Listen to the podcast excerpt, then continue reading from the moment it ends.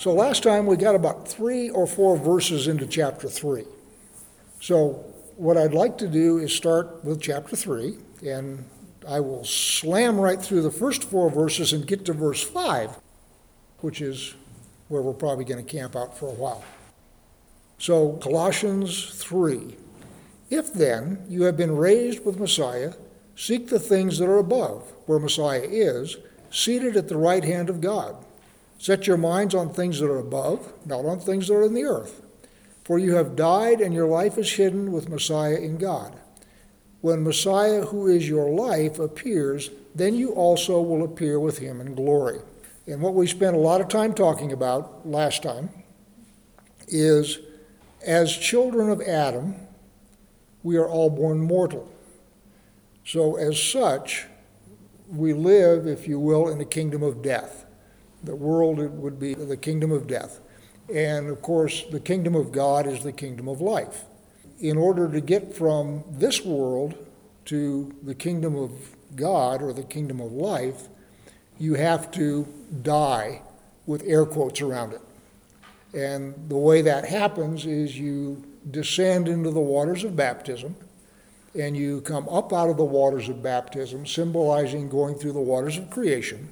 And when you come up on the far side, you are born again.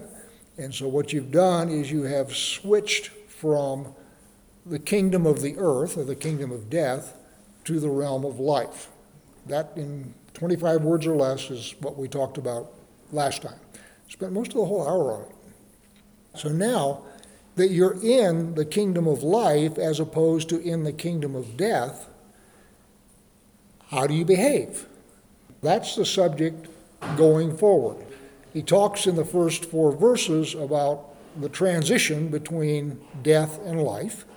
And okay, now that you've made that transition, what now? That's sort of the setup, if you will, for verse 5. So Colossians 3 5. Put to death, therefore, what is earthly in you sexual immorality, impurity, passion, evil desire, and covetousness, which is idolatry. So the idea here is since you have put to death, if you will, the old man, the man that was born into the kingdom of death, was born mortal.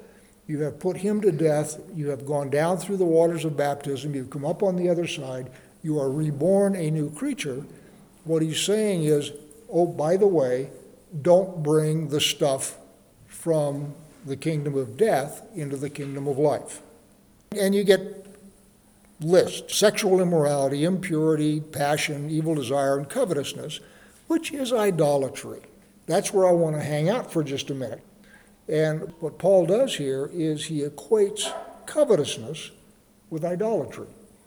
Of course, y'all being lightning fast Bible scholars recognize that thou shalt not covet is the 10th commandment. And as I have said many, many times, and I will say quickly here,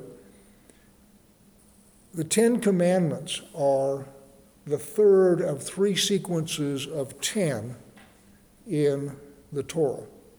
So the first sequence of ten is the ten statements of creation, where God said, and it was, you count them up, and there seem to be only nine, but there's actually ten because the first one was in the beginning, and that's when time kicks off.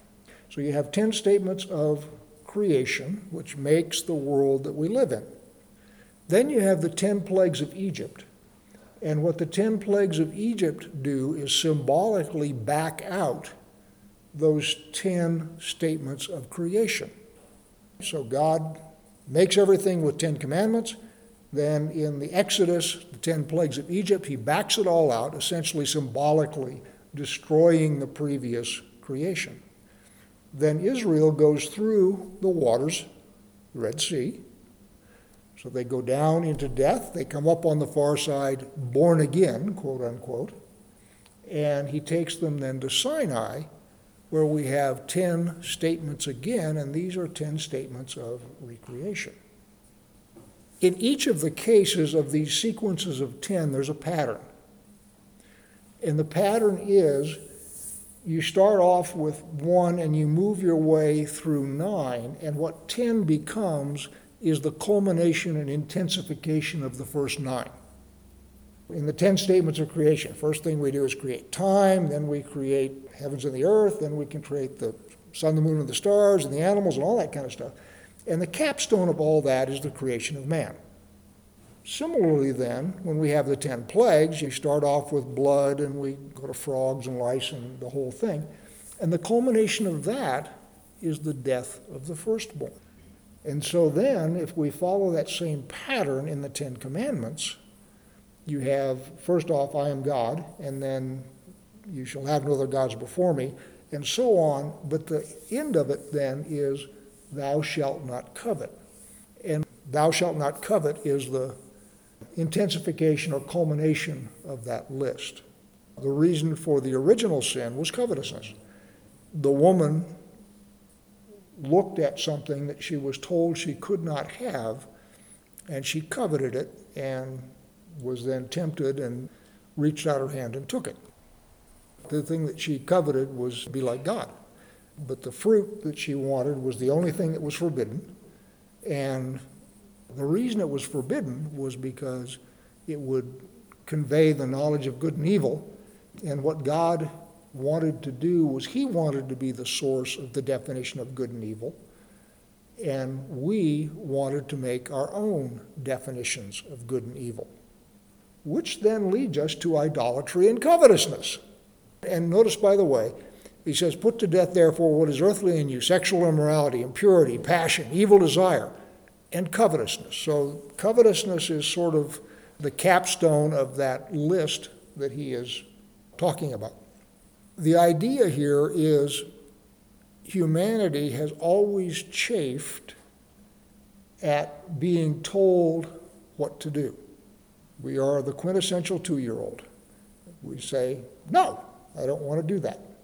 And we try every which way to avoid being told what to do and to avoid accountability when we disobey.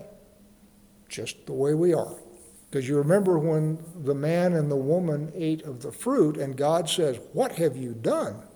And Adam turns around and says, She gave it to me. Wasn't my fault. And the woman turns around and says, The serpent tempted me. It wasn't my fault. So the idea of wanting to escape accountability for our actions is as old as the first couple. What Paul is saying here is covetousness, which is the 10th commandment and is the intensification of everything that's come before, is equivalent to idolatry.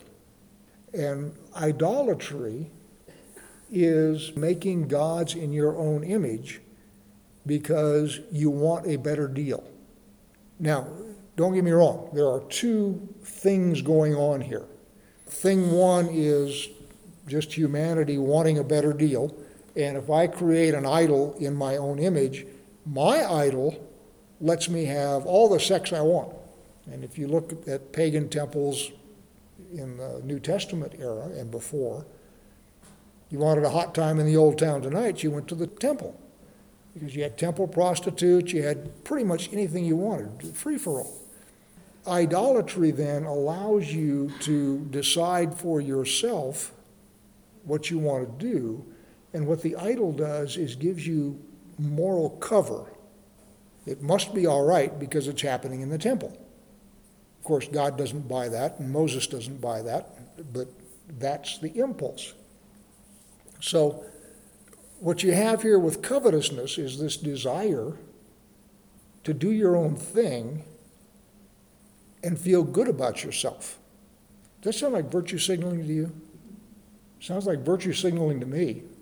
That human impulse to do what you want to do and be ratified by the crowd so that you don't feel like you're doing something wrong. Virtue signaling is making sure you have the same opinion everybody else does and you display it loud and proud. One of the things about covetousness is it is a sin of the heart. You don't have to overtly do anything to be covetous autonomy. You want to be your own law. And certainly it will involve stuff, as in, he has a car, I don't, and I really, really want that car. But it's also more than that. It is, do I get to decide for myself what's right and wrong, or do I have to follow what God says? So that's the real source of the problem, and it then devolves down to the car. But the real source of the problem is we want to be a law unto ourselves. We want to be autonomous. Working definition of covetousness is wanting something that you cannot have, at least not right now. And I would certainly agree with that, but what I'm suggesting to you is the something that you want, if it's stuff, you know, I want that car, I want that bank account, I want that woman, I want that man, I want whatever, flows from a desire to be our own source of right and wrong. And yes, then it goes down to I want this, I want that, I want the other thing. If your neighbor has a sports car you like, and you've got the means to do it, you can go down to the car dealer and buy one just like it. That's not covetousness. Looking at the sports car next door and say, wow, that's a really neat sports car. And I want one, and I'm going to work to earn it. I'm going to make him an offer on it, or I'm going to go buy one. No harm at all there. That's normal. The problem is, I want that sports car. That's the only sports car that will satisfy me. And the reason I want it is because he has it. Then you're into covetousness. In other words, just wanting to buy a sports car is no harm, no foul. Mm-hmm. It's when you want something that belongs to someone else and you cannot attain it, then you're dealing with covetousness. It's a heart thing. If you're trying to be or become your neighbor, then it's covetousness. If you just look at it and say, wow, I like the way they did the windows on that house. Yeah, who's the contractor that did your windows? I'd like to have him come do mine. That's a really nice job. Then that's not a problem. It's entirely a heart thing. And the question is, am I trying to become my neighbor by acquiring all of his stuff? Or do I just look at it and say, wow, that looks like it's really fun to drive. I think I'll get one. It's entirely a heart thing. Remember, the thing about covetousness is it's inside of you.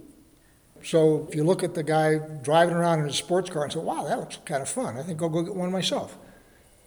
That's not covetousness. But if you look at it and say, I want to be just like him, then you're in the covetousness. So there's two kinds of idolatry. Kind number one, we have been talking about. Kind number two is the worship of demons. And in that case, there is an actual being involved behind the idol. If you just want to be your own thing and are worshiping an idol and there's no demon involved, I don't know if that's possible, but let's assume for a moment it is, as opposed to having a demon involved where the demon actually has the ability to do stuff for you. And what that entails then is wanting a better deal than what God gives you. And poster child for that, of course, is Satan in the garden. What do you mean God says you can't have that? Oh, of course you can. So what she does is she listens to the demon, Satan, as opposed to listening to God because he tells her to do something that she already wants to do. Idolatry is never good, but sometimes it actively involves a demon in there, and sometimes it doesn't necessarily. It's simply a system that people set up to let them do what they want to do, as opposed to having a demon that's making its own suggestions. So in the garden, you have the demon, Satan, making suggestions. You can do this. And in demon worship, a worship of idols with demons, you have the demon actively involved, not only being the object of worship, but making suggestions on how you can go astray. And not being an expert on the subject, I don't know if it is possible to have an idol without a demon. It may not be, I, I don't know. Never having worshiped an idol, I couldn't tell you. Back in the I want to say in the 70s, there was a program, and it was one of these three or four letter programs. I don't remember what it was, something like Ask EST. Was, It wasn't necessarily that, but it was one of these programs that was really hot in the business community. And what they do is they take you in and instruct you in this thing.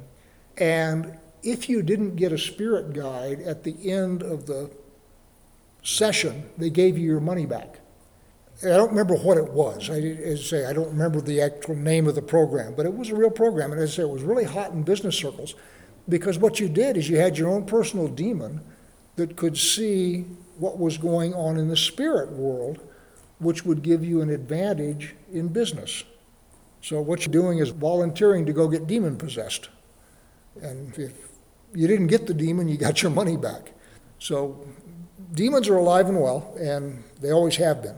The ultimate idolatry happened in the garden where we decided that we wanted to be arbiters of good and evil as opposed to listening to God. And that has not gone away. So, let me pick it up at five again and we'll blow right through five. Put to death, therefore, what is earthly in you sexual immorality, impurity, passion, evil desire, and covetousness, which is idolatry. On account of these, these things that he has just listed, on account of these, the wrath of God is coming. In these you too once walked when you were living in them.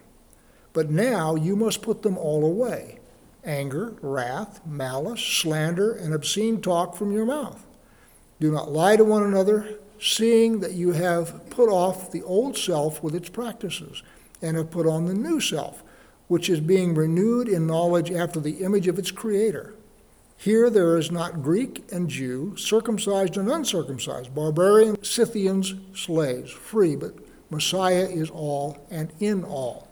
So what he's saying here is the system of the world, which they have come out of when they switched kingdoms from the kingdom of death to the kingdom of life, from the kingdom of the world to the kingdom of God.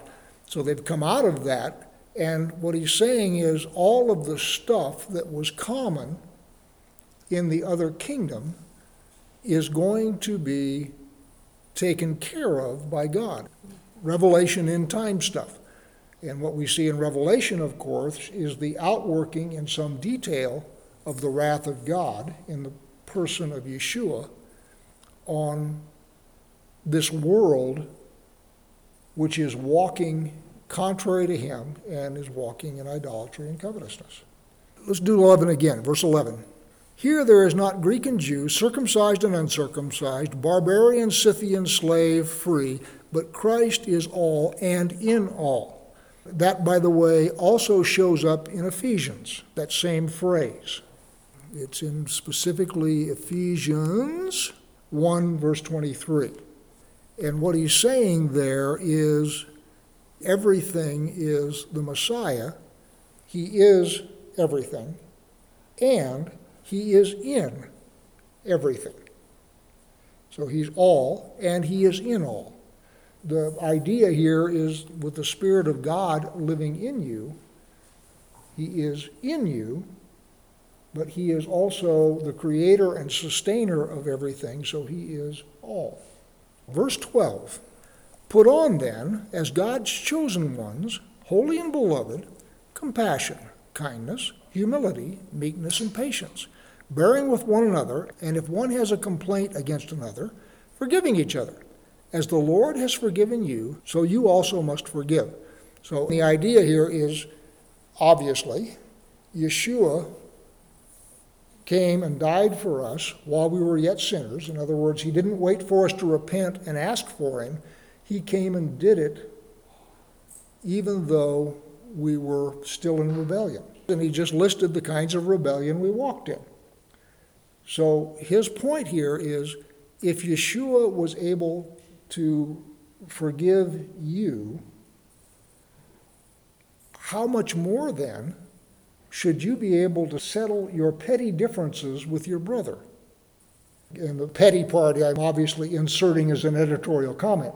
But the idea here is no matter what you have against your brother, it cannot be anywhere near as bad as what God had against you, and He's forgiven you.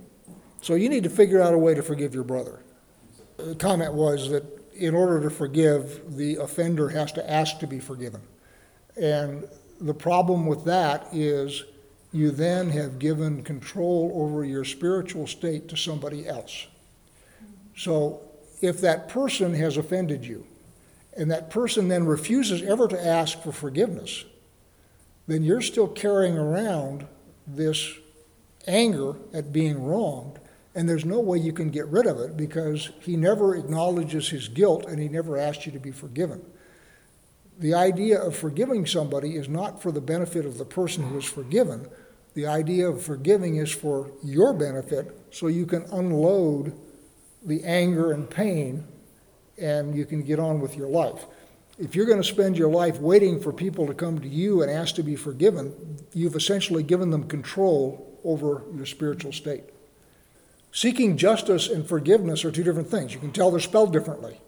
And we set up systems of justice to redress wrongs in this world. But that's not the same as forgiveness. You can haul him up to jail and you can have him thrown in jail for stealing your car, and you can feel all self righteous about it, but you haven't forgiven him. You have simply executed justice. And don't get me wrong, justice is a good thing. I'm not at all downplaying justice. The Bible says that we should establish courts and do justice, absolutely. But that's different than your spiritual condition of forgiving the perp. Separate justice from forgiveness. Again, two different concepts. All right, so 13 and a half. If one has a complaint against another, forgiving each other, as the Lord has forgiven you, so you also must forgive. And above all these, put on love, which binds everything together in perfect harmony. And let the peace of Christ, Messiah, rule in your hearts, to which indeed you are called in one body, and be thankful. Let the word of Messiah dwell in you richly, teaching and admonishing one another in all wisdom, singing psalms and hymns and spiritual songs, with thankfulness in your hearts to God. And whatever you do, in word or deed, do everything in the name of the Lord Yeshua, giving thanks to God the Father through him. The idea here is you have put the old man to death, and what you want to do is become more like Christ. And what it's talking about is Him who is perfectly loving. And the idea here is you want to become more like Him. And there are things to do that help you with that. One of my very favorite sayings, I don't remember who said it, is if you have a problem with lust, your ministry is probably not to a whorehouse. I'm serious. The idea here is you want to live in a way that promotes getting closer to God. And you can say all you want, well, I have this powerful feeling for the fallen women of the world, and I'm going to go minister to them. Well, if you don't have a problem with lust, that's probably a good thing. But if you do, you shouldn't go there because the environment that you put yourself in will influence your spiritual state. Verse 18. Now he's going to talk about interpersonal relationships. And again, the, the sequence here is put the old man to death, become more Christ like. Right now, how do you do it? So, verse 18 Wives, submit to your husbands as is fitting to the Lord. Husbands, love your wives and do not be harsh with them. One of the things that happens over and over and over again in Scripture, and it rubs modern women the wrong way, is male leadership and authority in the family. That's just an unfortunate part of our current situation, but it is constant throughout Scripture. And the point is, wives are to be subordinate, if you will, to their husbands, but husbands are to love their wives and not be harsh. In other words, this is not do whatever you're told and there's nothing on him except whatever he wants. In other words, the reciprocal obligations here. And then, children, obey your parents in everything, for this pleases the Lord. Same thing. The next thing is, fathers, do not provoke your children, lest they become discouraged. So there are reciprocal responsibilities. The child is subordinate and is supposed to listen to his parents, because they're the ones that are charged with his upbringing and education. The idea then is fathers, you have a responsibility to do that upbringing and education in a gentle and loving way. 22. Slaves, obey in everything those who are your earthly masters, not by way of eye service as people pleasers, but with sincerity of heart, fearing the Lord. Whatever you do, work heartily, as for the Lord and not for men, knowing that from the Lord you will receive the inheritance as your reward. You are serving the Lord Messiah. For the wrongdoer will be paid back for wrong he has done, and there is no partialities. Masters, treat your slaves justly and fairly, knowing that you also have a master in heaven. So every one of these things is balanced. This, by the way, is not justification of slavery, it is a recognition of slavery and how do you deal with it. And of course, there's a difference between biblical slavery where someone is sold into slavery because he can't manage himself. He falls into crime and gets in debt and all that kind of stuff. What he has done is sold for a period of time for his debts. It's interesting because in the Torah, there isn't a concept of prison. Doesn't exist. Now, it does exist in the New Testament where you have Roman and secular prisons. And certainly they had some place where they could put somebody while they figured out what to do with him. But the three remedies, if you will, for a criminal is thing one, if it's serious enough, you just kill him. Thing two is he makes restitution for his crime. And so you have the exchange ratio of you steal this many sheep, you got to pay that many more back. So second one is restitution for what you've done. And then the third one is being put on the auction block and sold for a period of time. You are indentured then to a family who is successful enough to buy your contract. And the idea there is you get put under a discipline of somebody who knows what he's doing, and one hopes at the end of that time, and the Bible says very clearly when you send him out, you got to send him out well equipped. It's not just $10 and a cheap suit of clothes. You got to give him enough to get started. So the idea there is restorative. Now, that is different from slaves captured in war and slaves purchased on the Gentile slave market. Now, at this point, this is Johnnyology. Scripture is silent about this. What Scripture says is such a slave who was captured in a war or bought on the Gentile slave market, he can have forever. What I think is intended there and this is where the Johnnyology comes in, Scripture is silent, is as he lives in a Hebrew household and learns about God and learns the ways of God, I would suspect that he has the opportunity to become a Hebrew. And at that point, once he's a Hebrew, then the laws of a Hebrew slave kick in. Now, big caveat here. One of the things that happens in the major prophets, and I don't remember whether it's Jeremiah or Ezekiel, I think maybe Jeremiah, Israel wasn't doing that. One of the reasons they got sent into exile is because they weren't following that, and what they were doing is they were keeping Hebrew slaves in bondage longer than their contract. So when I say this Johnnyology thing, I'm not being Pollyannish. I'm recognizing that people are people and they will corrupt everything, which we do. But that's sort of the way the system was set up. Chapter 4 and verse 2 Continue steadfastly in prayer, being watchful in it with thanksgiving. At the same time, pray also for us, that God may open to us a door for the word to declare the mystery of Christ, on account of which I am in prison that I may make it clear which is how I ought to speak. Conduct yourselves wisely toward outsiders, making the best use of the time. Let your speech always be gracious, seasoned with salt, so that you may know how you ought to answer each person. Obviously, first off, he's asking for prayer for himself, that his ministry would be more effective. But the other one is interesting. You are living in a pagan society. I post my podcast on Facebook. Every now and then I'll get a drive by atheist who will say, Oh, you people are so stupid, fearing something that doesn't exist, as in fearing God. And typically I don't answer them. Usually somebody else will. In other words, another commenter will answer them. But I regard it as somebody scribbling on the bathroom wall in a bus station.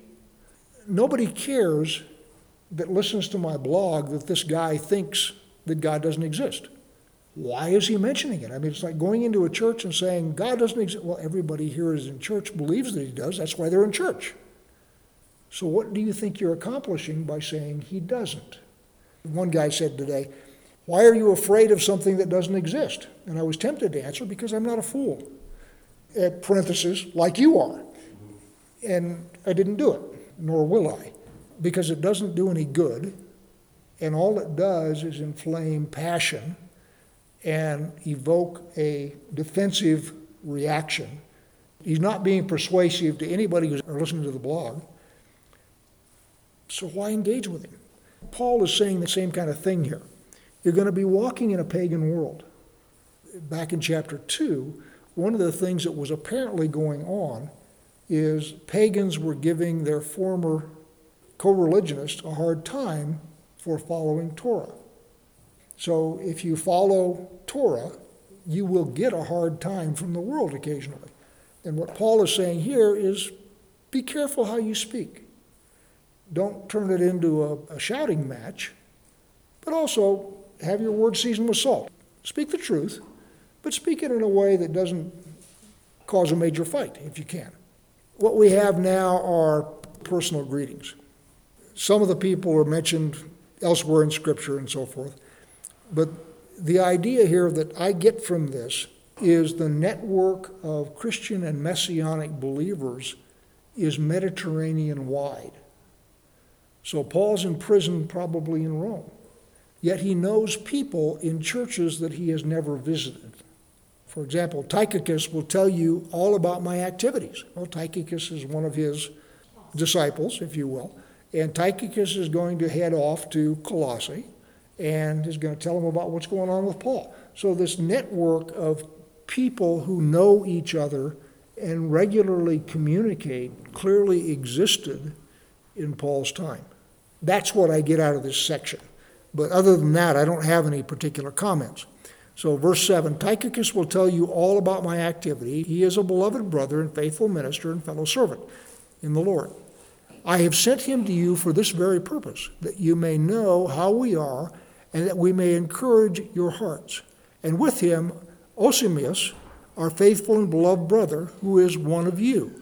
They will tell you of everything that has taken place. So he's sending two guys, Tychicus and Onesimus. And Onesimus, remember, is the slave who is in Philemon. So we see him again. Verse 10 Aristarchus, my fellow prisoner, greets you, and Mark, the cousin of Barnabas concerning whom you have received instructions. If he comes to you, welcome him. And Jesus, who is called Justus, these are the only men of the circumcision among my fellow workers for the kingdom of God, and they have been a comfort to me. Epaphras, who was one of you, a servant of Christ Jesus, greets you, always struggling on your behalf in his prayers, that you may stand mature and fully assured in all the will of God. For I bear him witness that he has worked hard for you and for those in Laodicea and Hierapolis. Luke, the beloved physician, greets you as does Demas. Give my greetings to the brothers at Laodicea and to Nympha in the church in her house. And when this letter has been read among you, have it also read in the church of the Laodiceans. See that you also read the letter from Laodicea. So apparently there's another letter that we don't have access to. Verse 17, and say to Archippus, See that you fulfill the ministry that you have received in the Lord. Encouragement again. I, Paul, write this greeting with my own hand. Remember my chains. Grace be with you. That whole section, if you will, is it's a packet wrapper. In communications, you have two parts. You have a wrapper, which is the thing that gets the message to where it's going, what would be called an address. In computers, it's more routes and all that kind of stuff. So you have a wrapper, and then you have the message itself. And so most of chapter four is what I would call a packet wrapper, which is authenticating, telling who's going to get the message, that kind of stuff. It's not part of the actual message.